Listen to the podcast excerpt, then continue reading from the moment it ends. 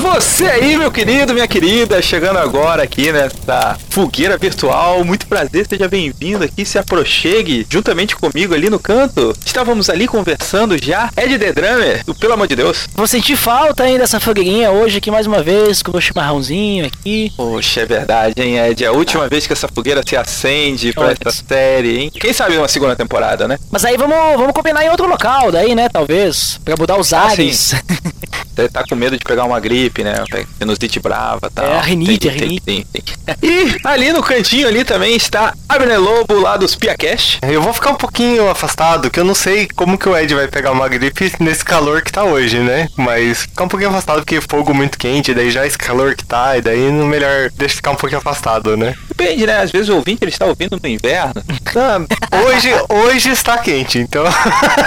Mas a ideia aqui é a gente ficar nesse sossego, nessa tranquilidade, trocando esse papo informal junto com você também, querido ouvinte que está aí, que você pode também continuar esse papo a- através dos comentários que serão lidos no próximo Pupilas de Segunda. E hoje, nós infelizmente terminando esse crossovers, essa é a última vez que fazemos no Pupilas em Brasas, hoje estávamos falando aqui sobre Guerra Secreta, que é o último episódio de Love, Death + Robots. Antes de a gente se aprofundar no episódio, é bom a gente fazer aquela sinopse marota, né, Ed? Uhum. O Ed já vem preparado aí, ele vem sendo o bastião das sinopses através de todos os podcasts, porque em cada podcast temos dois easter eggs. Um é a Fenda Temporal e o segundo é o Ed, que tá em todos. é. E justamente por isso o Ed virou aí o, o cara da sinopse. Então, por favor, Ed, lembra pra gente como é que foi esse episódio? Vou fazer então naquele estilo sinopses, né, o falecido Twitter, né? Então é o seguinte, a sinopse aí do Guerra Secreta, animação de Call of Duty com monstros. É isso aí. É exatamente isso, cara. Como que o episódio, ele remete a jogos de videogame, né? Tanto pela animação, quanto pela trama e as execuções, né? Hum. Dos monstros ali, né? Eles, na verdade, são alienígenas, né? Mesmo pra é. entender que são alienígenas, ou eles abriram lá uma fenda temporal e eles vieram... Não, tô brincando. Ou eles pegaram, assim, parece que veio do inferno, né? Porque eles estão no buraco. É Cê... interpretativo, Eu né? acho que esses monstros... são os capangas do Drácula no episódio do o Sugador de Almas. Daí eles uhum. saíram do buraco, foram pra terra e lá era a Rússia. Lá é a Rússia. Pô, que furada, né, mano? Você é um vampiro, tá lá de boa, tal, você consegue ir pra luz, chega, tu caiu na Rússia, que furada, hein? Com certeza é uma fenda temporal e, digo mais, é ali onde inicia a fenda temporal. Por que que eu digo isso? Ele pegou o livrinho lá do da polícia secreta lá, não sei o que, e ele já puxou uma história toda do que aconteceu, né? Parece que ele já conhecia daqueles esquemas, porque ele disse assim, ah, já ouvi falar, e de repente ele dá todos os detalhes, até o nome do cara que tava fazendo o negócio, né? Então ele ouviu muito falar, né, daquele negócio. Ou então aquele livro tava muito detalhado, né? Meu nome é fulano de tal e não sei o que, aconteceu isso, isso, isso, isso, isso, isso, isso aqui, em cem páginas ali, que ele é, leu tipo, em dez minutos, né? Mas assim, o, o cara ia lá vai fazer tipo assim um, é, um sacrifício, né? Um pacto, um negócio assim, porque eles queriam levantar um exército pra ajudar a Rússia, né? Isso aí se passa após Primeira Guerra, né? mil novecentos e dezenove, a Primeira Guerra acabou, se não me engano, em mil novecentos e dezoito, né, por aí, né? E a história em si se passa em mil novecentos e quarenta e dois, mil novecentos e quarenta e três, quarenta e seis, que ele fala da Batalha do Stalingrado, né? A Batalha do uhum. Stalingrado foi de quarenta e dois, quarenta e três, né? Então, por aí. É quando a Alemanha tenta invadir a Rússia. Ele... P- pois é, né? Só contextualizando. E, e não faz muito, também, assim, não temos muita, muita ideia qual é o ano exato que se passa ali. Ele só diz assim, ah, os alemães estão cercando Stalingrado, por isso os aviões estão lá. Então, lá em mil novecentos e dezenove, ou seja, quase trinta anos antes, né, daquilo, os caras abriram uma fenda temporal, que veio aqueles monstros. Então, foi dali que nasceu a fenda temporal, dali que depois essa fenda temporal foi se multiplicando e criando multiversos. A fenda temporal tudo tá foi... conectado. É, tá tudo conectado. Ela foi parar lá no Stranger Things, ela foi parar lá no, no, nos Vingadores, e tá tudo conectado com esse negócio que os russos abriram aí em mil novecentos e dezenove, né? Então, o grande vilão desta série é a fenda temporal. Com certeza. É ela que dá o problema de tudo. É, tudo culpa da fenda temporal. Na verdade, não é culpa da fenda temporal. Tudo culpa dos russos. Que o, abriram o... a fenda temporal. É, que abriram a fenda temporal. E outra coisa agora. Normalmente, quando tu vai jogar jogos de vídeo... Normalmente tu vai jogar assim um jogo que tu tem que matar alguma coisa, vai ser monstro, né, vai ser bichos, uhum. ou vai ser russos. Uhum. Por causa que, na, no, no, no entendimento americano, né, do pessoal que faz jogos, tu não pode matar humanos, mas tu pode matar bichos, monstros e russos, né? Porque, né, segundo eles, não são humanos. É gente, né? É, segundo eles. Só que olha só que interessante. É, normalmente a gente mata os russos, então, né, nos videogames, principalmente Call of Duty, né? Não, não, você não mata russos, você mata soviéticos. É, soviéticos, tá, ok. Obrigado pela correção aí, porque a correção foi e, e, correta, né? O Exército Vermelho, né? Uh, nesse episódio, nós passamos a torcer pelos russos, né? Pelos soviéticos, né? Pelo Exército uhum. Vermelho. Porque, apesar de estar acontecendo lá e tudo mais, uh, e eles serem o, os inimigos americanos, vamos dizer assim, né? Eles estão ah, indo naquela ali... naquela época eles eram aliados, né, pô? Sim, sim, eram aliados na Segunda Guerra, ok. Mas é. eu digo assim, eu tô dizendo que aquele imaginário popular, né? Que nós temos hoje, né? Popular, do, sim, dos, dos games e tal. Eu digo assim que ali nós t- temos eles, né? Como os caras que estão do nosso lado. Então, assim, interessante que a gente tá do lado dos russos, principalmente porque, apesar de estar acontecendo lá a guerra e tudo mais, eles estão se preocupando com outras questões, que são muito mais preocupantes que a guerra, né? Parece que eles já vêm enfrentando esses bichos, esses monstros aí, há alguns anos, porque, como eu falei, mil novecentos e dezenove, nós temos aí mil novecentos e quarenta e dois, quarenta e três, né? Então, eles já vêm enfrentando isso aí há algum tempo. E eles já têm enviado ali soldados pra essas áreas, né? E eles estão investigando ali essa, esse vilarejo ali na Sibéria e tudo mais. E aí eles descobrem que os dizimaram todo mundo lá naquele vilarejo. E eles percebem que, olha, nós estamos próximos, digamos, da toca deles, né? Da onde eles se escondem, né? Esses bichos, esses monstros, né? Então vamos lá destruir, porque a nossa missão é destruir, né? Eles são muito fixos na missão, né? A gente não tem como saber se essa é uma história verídica ou não é verídica, né? Porque foi tudo destruído lá. E a gente, a gente não tem nada na história. E sabe como é que é, né? Documentos que são, né? Depois são é, destruídos e tudo mais, né? Teorias da conspiração, a gente nunca vai saber se foi real, mas pode ser que uh, os russos salvaram o planeta Terra nesse momento, né? Porque pelo menos na, na não... série aí eles salvaram. Os caras não conseguiram esconder Chernobyl e você acha que ia esconder monstros assassinos agressivos? Você falou esse negócio aí do, de torcer pelos russos e tal, mas, cara, eu vejo filmes ali com pilotões ali da americano, tipo Band of Brothers, Resgate do Soldado Ryan e tal, mas, cara, quando aparece um pelotão russo, ele dá muito mais respeito, sabe? Tu fala assim, cara, esses uhum. caras, sof- bem sofrido, mano, os caras são machão mesmo, os caras, é tanque de guerra, sabe? É tratozão. Na hora você bate o olho e você vê que o, a expressão dos caras... Pô, e falando nisso, falando em expressão, né, cara? Que arte magnífica, sim, né, cara? Hum. Depois de você ter um show da Fenda de Áquila, você tem ali aquela arte, aquela concepção, as sombras, as bombas explodindo ao redor. Meu Deus, cara, que show! E ganhou vários prêmios, né? De, os prêmios aí de animação. Fotografia eu, eu bonita, aí, né? Eu vi que acabou levando vários prêmios. E o, o Abner tava brincando aí de ser aqueles vampiros que nós acabamos vendo ali no Sugadores de Almas, né, cara? Mas até que faz sentido, Abner, porque esse episódio é inspirado no mesmo livro de contos que foi inspirado Sugadores de Alma e também a, aquele Proteção contra Alienígenas, né, o Twitch. Temos três episódios de Love, Death + Robots que são inspirados nesse livro. Na verdade, eu acho que o Ed falou ali que todo mundo morreu, ali acabou, que ninguém sabe o que é verdade ou não, mas eu acho que alguns bichos daqueles sobreviveram e se reproduziram com humanos e depois disso virou metamorfo. Okay. Eu tenho medo de vocês. Okay.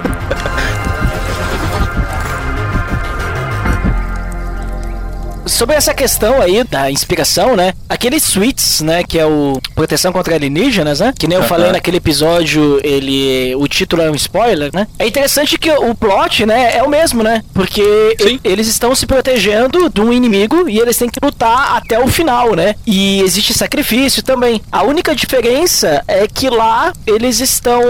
Até nós comentamos aquele episódio, dá a entender que, na verdade, eles são os invasores. Os humanos, né? São uhum. os invasores. E aqui não. Aqui que os humanos, eles não são invasores, né? Na realidade, se a gente parar pra pensar, a culpa toda sendo do humano, né, é mais ou menos ele ter que resolver algo que ele criou, né? Tipo, a gente pode fazer algumas até, alguns paralelos com isso, de quando a gente tenta criar alguma coisa poderosa pra nos trazer poder, né? E isso sai do controle e se volta contra nós, né? A, a cultura pop tem muitos plots relacionados a isso, muitos roteiros, né, relacionados a isso, né? O, o cara vai criar algo grandioso e tal, um monstro, pra dar poder pra ele, pra ele ser poderoso, e, é, e o monstro se vira contra ele, né? Ou quer dominar tudo, coisas assim, né? E depois aí sobra, né, pros outros terem que resolver o, o que aquele primeiro lá fez, né? Então tentar controlar é, aquele poder todo que foi criado, né? Que foi liberado, né? Então ali no caso os monstros ali, que na minha visão não são alienígenas, né? Mas pode até ser, já que vieram numa fenda temporal, né? Hum. Pode ser.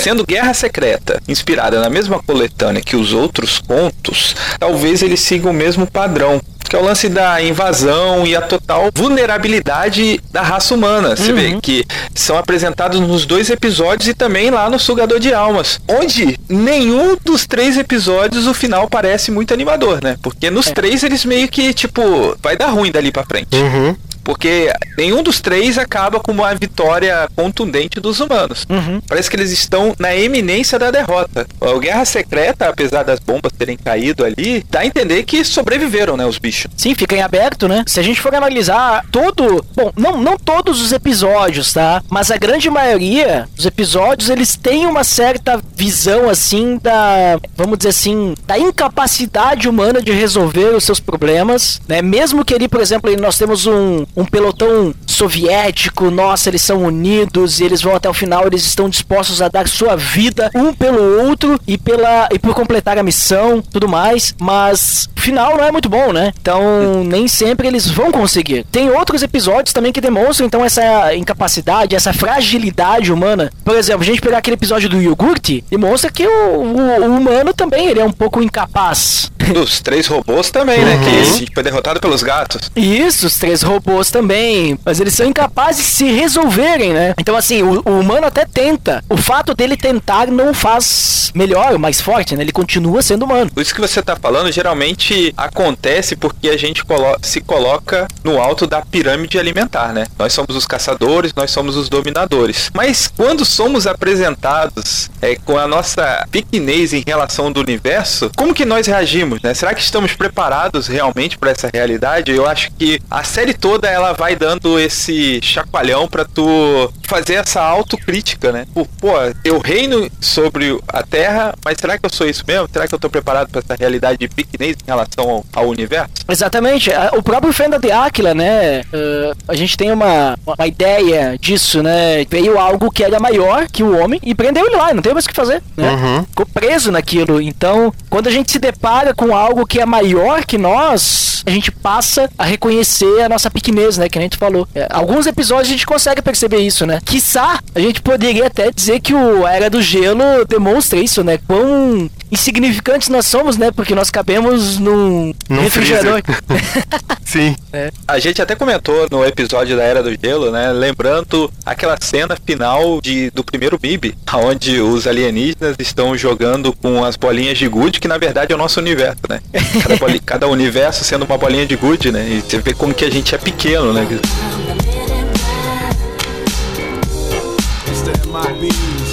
O Ed acabou comentando rapidamente sobre algumas características que vimos em todos os episódios, e eu gostaria de fazer esse exercício com vocês, assim, se a gente conseguisse elencar rapidamente quais as qualidades humanas que nós vemos ali em Guerra Secreta, e depois que nós vemos em cada episódio, assim, lembrando de cabeça aqui, por exemplo, é, em Guerra Secreta nós vemos a união da galera, entendeu? A união do ser humano ali, reunido, e juntos somos mais fortes. O que mais que a gente pode ir elencando aí em Guerra Secreta e depois nos episódios que nós vimos aí nessa série? Vendo pelo ponto de vista que o Ed falou ali, de que aparentemente foi o homem que causou e tal, né? Ou não, né? Depende do que os russos contaram pra, pros filhos deles, né? A gente vê a capacidade do homem de fazer besteira e achar que tá por cima de tudo, né? É, em todos os episódios, o homem sempre vai fazer besteira e, tipo, sempre, ah, eu, tô, eu sou superior aqui, fiz a besteira, mas vocês limpem aí que eu não tô nem aí. Inclusive, se você é russo, se você é americano, se você é japonês, se... tudo isso,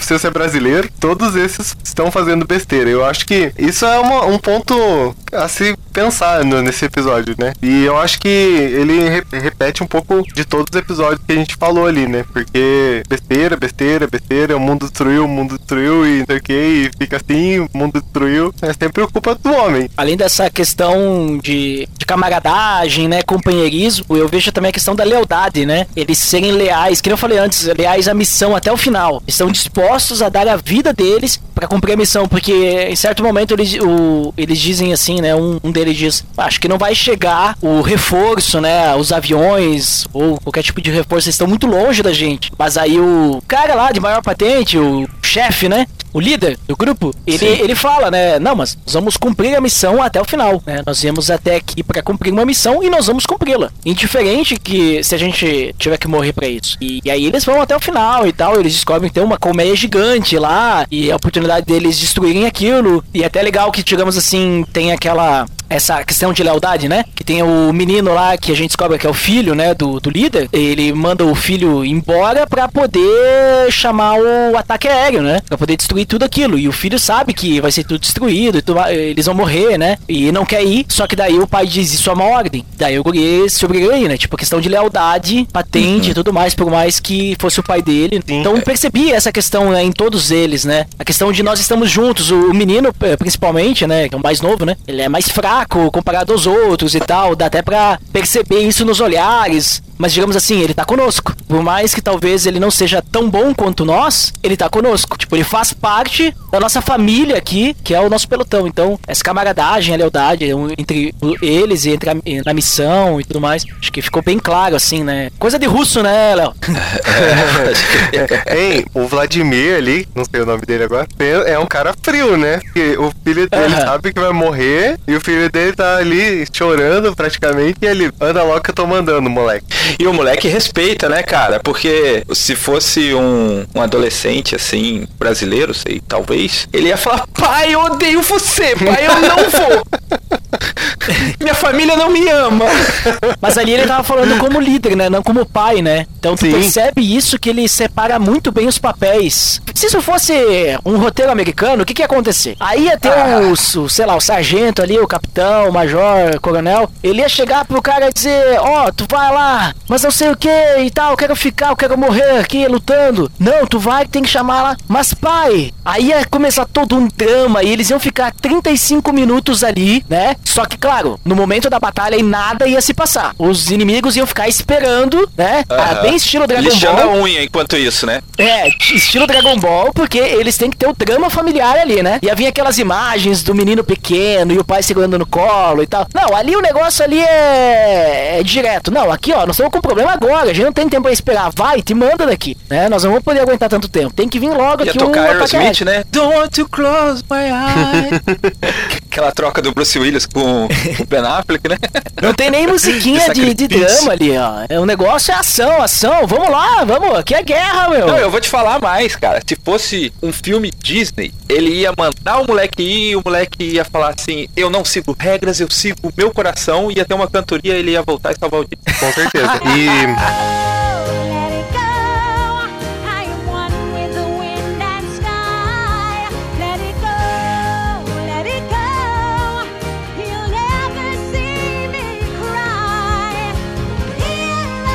Mas assim, além do episódio final, é, a gente pode elencar aí algumas qualidades aí do ser humano que nós podemos observar durante a série, né? A gente pode falar aí, por exemplo, do, do sacrifício humano, que a gente acabou vendo nos dois contos que foi inspirado no, no mesmo livro, uhum. da Guerra Secreta, né? Que você tem o sacrifício ali em relação, é, eles enfrentando o Drácula, e você tem o sacrifício ali nos suítes, na proteção contra alienígenas ali. Você também tem o lance da amizade ali, no, daqueles do lobisomem, né? O Zima Blue vai ser um pouquinho difícil, porque ele é robô, né?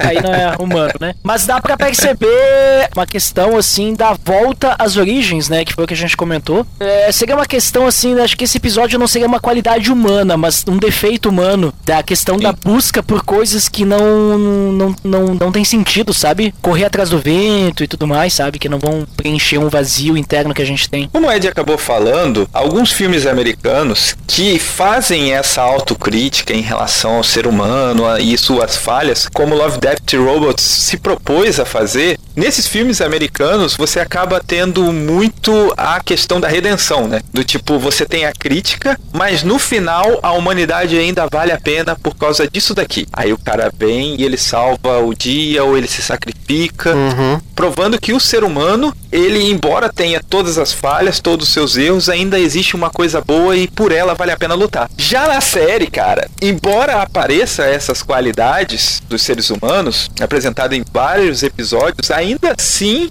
somos frágeis e dependentes da salvação, porque embora essas qualidades tenham aparecido, nós ainda somos derrotados, ou estamos na iminência de sermos derrotados. Uhum. Exatamente. No caso, aquele, o The Witness, né? A testemunha. Qual que, é, qual que é a ideia que a gente vê ali, né? Tipo, a, a autopreservação, né? A busca por, por se autopreservar, não morrer e tudo mais. Mas, como é um loop que acontece, parece que não há sentido ficar só, digamos assim, buscando minha autopreservação e tudo mais. Então, muitas vezes a gente pode ficar querendo, ah, quero sempre o melhor pra mim, vou buscar as coisas pra mim, mas isso não vai me levar a nada, porque o real sentido das coisas, que nem o Zima Blue, ou, digamos, algo que realmente vai me trazer um final feliz, eu não vou conseguir encontrar em mim mesmo e nem nos outros, e nem nas coisas desse mundo. O real Sim. sentido que eu vou encontrar realmente, o, o que vai realmente é, me dar um final feliz, lá no final mesmo, no final, é a salvação. Isso só vou encontrar em Deus, só vou encontrar em Jesus, né? Então, é, não tem autossalvação, né? Não tem. Uhum. Por isso que a teologia do perfeccionismo, aquela teologia que você fazendo tudo certinho, você consegue encontrar,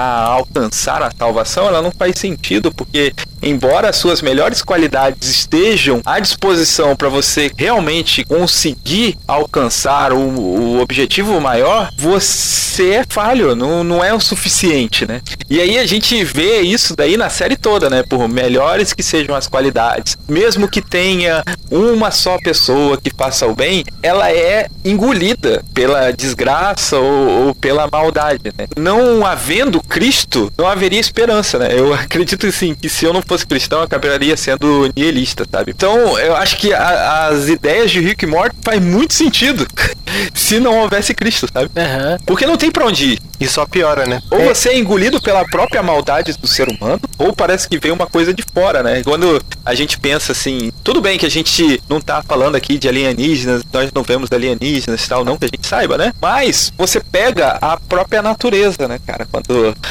ela se manifesta, né, cara? Você tem vulcões, você tem maremotos, você tem terremotos, você tem tsunami, que o ser humano ele não consegue fazer nada contra, entendeu? E é engraçado essas histórias que a gente tá lutando contra algo externo, mas a gente não consegue se antecipar a vulcões, sabe? Coisas que a gente estuda durante séculos, né? Hum.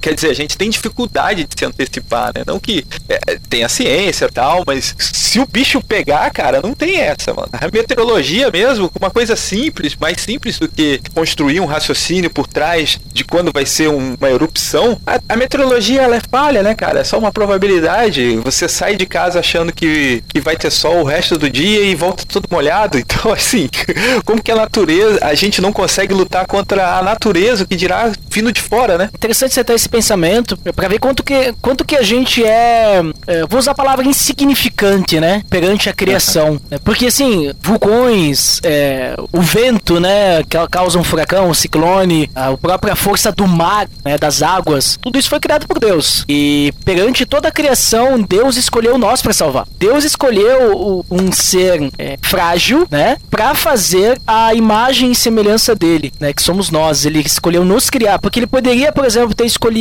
o leão pra ser o rei da selva, né? Pra ser a imagem e semelhança dele. O leão poderia estar se relacionando com Deus, ser racional e tudo mais, e é um animal poderoso. Ou ele poderia ter escolhido um animal grande, por exemplo, um elefante, muito mais forte que um leão. Ou poderia ter escolhido, sei lá, uma árvore, sei, sabe? Mas ele escolheu a gente, né? Um ser, assim, totalmente complexo na sua questão mental, física e tudo mais, uh, frágil, né? Insignificante perante todas as outras forças, porque tenta ficar na frente de um furacão com as mãos paradas assim pra ver se tu vai segurar o furacão. Não vai segurar, né? Não vai conseguir. Tenta, sei lá, uh, segurar a água do mar, né? Perto das pedras. Cara, tu vai morrer. Tu não consegue, é. né? E isso Deus criou. Imagina só, se a gente não cons- se a gente é insignificante perante isso, imagina perante Deus, que foi quem criou isso. É muito mais poderoso, né? Que essas forças naturais, né? Que a gente chama. E ele nos escolheu pra ter relacionamento com ele. Então, a gente tem que sempre pensar assim, a gente tem que retribuir esse relacionamento e nós escolhermos nos relacionar com Deus também. Deixar ele fazer parte da nossa vida, porque além dele nos criar, né, e escolher nos se relacionar conosco, ele ainda enviou o filho dele para nos salvar. Deus, ele nos ama de tal forma que de toda a criação, de tudo que ele criou, além dele ter escolhido nós para sermos os únicos feitos da sua imagem e semelhança, ele ainda mandou o filho dele para nos salvar de algo que nós mesmos cometemos, de um erro que nós cometemos. Se isso não não for suficiente assim pra alguém entender o quanto que Deus nos ama e quanto que Deus é suficiente e o quanto que nós precisamos de Deus, eu não sei mais o que que uh, vai ajudar a pessoa a refletir, sabe? Isso já é algo grandioso, né? Magnífico. E esse tipo de visão, Ed, só faz a admiração, a gratidão, o amor por Jesus aumentar, né, cara? E eu senti que ao falar sobre a nossa insignificância no universo, você começou com um certo receio, né? E a gente às vezes tem esse receio mesmo de, olha, eu sou insignificante, eu sou o cocô do cavalo do bandido, porque a gente entra naquele conflito... Hum. Alguém pode se ofender, cognitivo, né, e tal. Exato, e a gente entra num conflito cognitivo de que, ué, como assim? Eu sou filho de Deus, né? Porque tem toda aquela história de, tipo, eu sou precioso, sua vida é preciosa.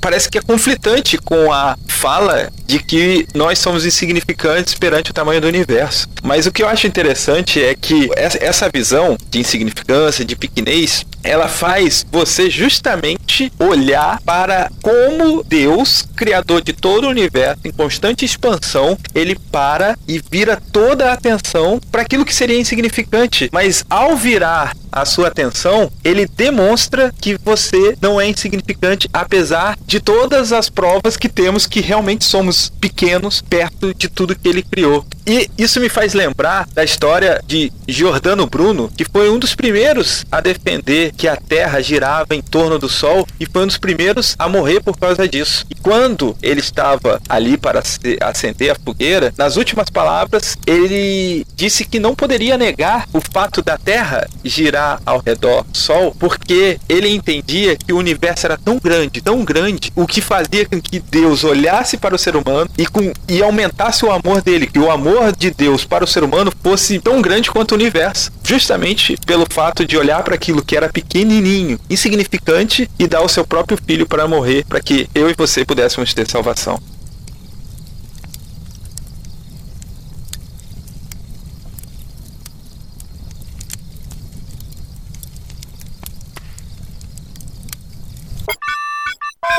Quando tu falou Giordano Bruno aí, a única coisa que me veio à mente foi o menino do Acre.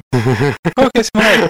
Aquele lá que sumiu e tal, tinha estátua do Giordano Bruno no, no quarto e não sei o quê. Deve ter ido pra uma Uts. temporada, depois voltou. Sei qual é, que deixou todo aquele livro lá, Bruno, que depois o pessoal, pessoal disse que foi um golpe de marketing e tal, pra vender os livros. É sério que ele tinha a estátua do cara? Sim, sim, que ele pagou, acho que, sei lá, dez mil reais. Nossa, sim, cara. Caraca! E tinha um monte de... Os livros eram tudo codificados, aí o pessoal na internet descodificando os livros.